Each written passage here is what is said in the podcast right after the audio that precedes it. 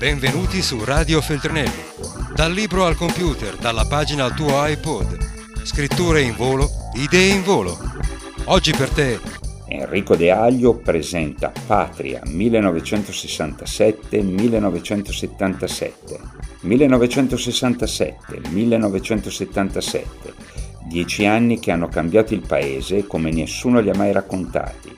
Vai al blog di De Aglio e interagisci patria.feltrinellieditore.it Patria 1967-1977 Un libro Feltrinelli. Patria 1967-1977 è praticamente la cronaca in presa diretta di quello che successe in Italia in questo decennio, che è un decennio importante perché in mezzo c'è per esempio il famoso 1968 ed è un decennio altrettanto importante perché diciamo in quegli anni eh, si svilupparono e maturarono tante cose in Italia e in tutto il mondo che fanno diciamo, parte del nostro patrimonio attuale e che sono, e che sono diciamo, più attuali che mai, direi.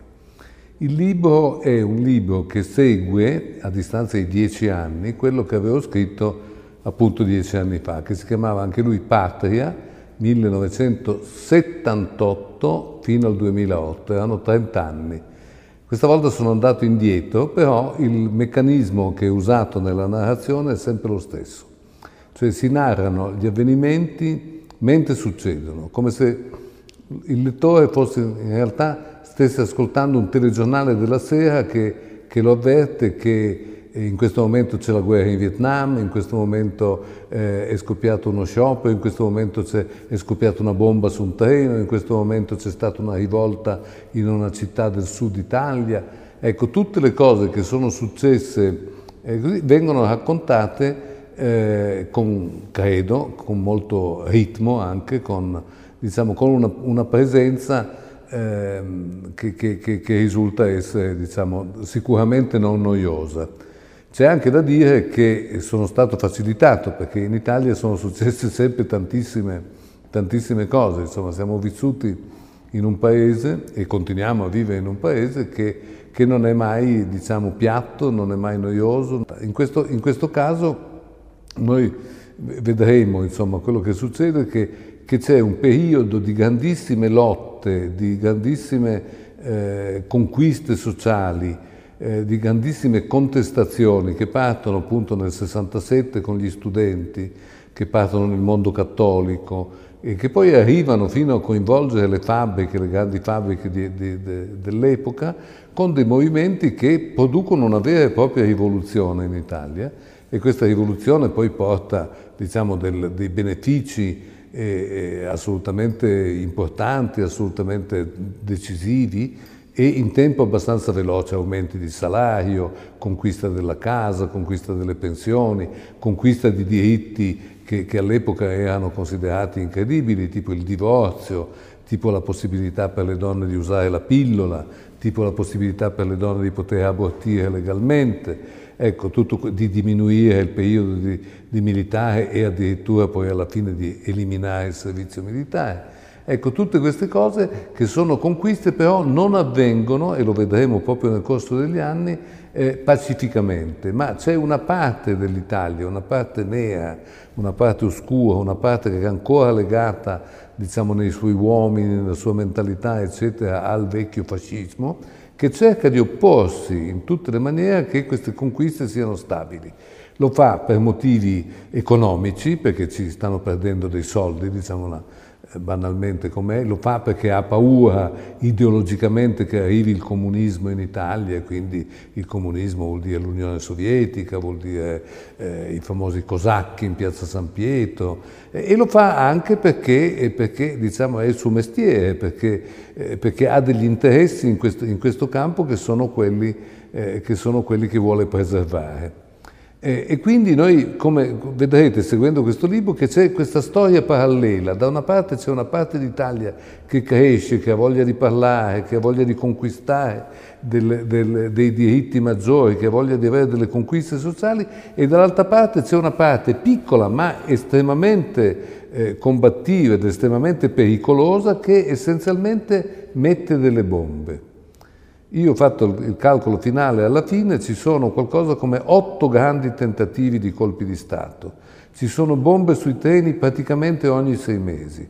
Tutto l'apparato delle ferrovie dello Stato viene colpito sistematicamente. Ci sono bombe nelle stazioni, ci sono provocazioni continue di piazza, ci sono tentativi di addossare eh, diciamo, i fatti di sangue che succedono alla sinistra e quindi di instaurare dei governi che vietino la, la libera espressione. Ecco, tutto questo succede in continuazione, è una specie di veramente di, di, di, di, contrapposizione che non finisce mai. Non finisce mai. Adesso gli anni che, che trovate in questo libro vanno dal 67 al 77, però voi Sapete che questa storia è continuata e continuata ancora per molto tempo, che per esempio a Bologna c'è stata una strage nella stazione nell'80 e poi ci sono state tutte le grandi stragi di mafia e poi attentati. Ecco, è la dimostrazione di un paese che eh, con molta difficoltà riesce ad accettare che le cose siano cambiate, no? E, e, e, cerca, e, cerca, nelle forme più subdole, più, più terribili molto spesso, di, di cambiare il corso degli eventi. Tutto questo però, perché non vorrei che pensaste che questo libro è solo diciamo, una, una catena di, di, di, di, lotte sindacali e, e bombe, e di, bombe, sui treni, non è così, è, è diciamo, invece la storia di un paese che è stato molto molto eh, diciamo, brillante, intelligente, pieno di talento, pieno di gioia di vivere, pieno di, di scrittori, di musicisti, eh, di, di, di, gioventù che, che, che, si è espressa nelle sue forme migliori. Ecco. E quindi troverete moltissime canzoni che avete dimenticato, moltissimi libri che vennero pubblicati in quegli anni e che ebbero, e che ebbero grande impatto nella formazione, grandissimi anche avvenimenti internazionali che cambiarono le nostre coscienze, le coscienze degli italiani. Sto pensando per esempio al Vietnam, come cambiò la guerra in Vietnam le coscienze dei ragazzi italiani dell'epoca. Sto pensando al Cile, che è un paese lontano in cui c'era un governo eh, di sinistra che venne abbattuto da un colpo di Stato nel 1973, quindi stiamo parlando quasi di mezzo secolo fa, e in Italia ci fu una reazione così intensa, così emotiva, così partecipata che fa, stride un po' con una certa apatia che noi abbiamo oggi rispetto agli avvenimenti internazionali. Ecco, quindi eh, diciamo, il libro è questo, è, è la storia di com'era un'Italia 50 anni fa che vi potrà sembrare molto molto lontana, perché le cose erano lontane, per esempio non si poteva telefonare se non c'era la teleselezione, non si poteva fare una telefonata interurbana senza passare per il centralino.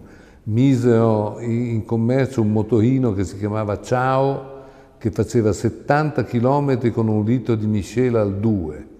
Cioè era tutto diverso, era un altro mondo, la gente si vestiva in maniera diversa, aveva orari diversi, naturalmente non c'era tutto quello che, che, siamo abituati a vedere adesso legato insomma, ai computer e così via. E così. Nel 67 le ragazze dovevano mettersi il grembiule a scuola e, e, e, andare a scuola così, insomma era, era una, una, situazione eh, diversa. E quindi lo troverete lontano, diverso, ma tante altre cose invece le troverete estremamente simili a quelle che ci sono adesso. Forse la cosa, il maggior cambiamento è che tutta quell'Italia era un'Italia bianca, non c'è un solo immigrato in tutto, in tutto, questo libro. Gli immigrati arrivano e compaiono per la prima volta alla fine nel 1977 e sono un gruppo di operai che vengono dall'Egitto per lavorare nelle fonderie di Reggio Emilia. Prima non c'erano e adesso sono, come voi sapete, più o meno l'8-9% della popolazione italiana. Ecco, buona lettura. Radio Feltrinelli Tieni la mente a sveglia, non smettere di leggere. Resta collegato a questo podcast.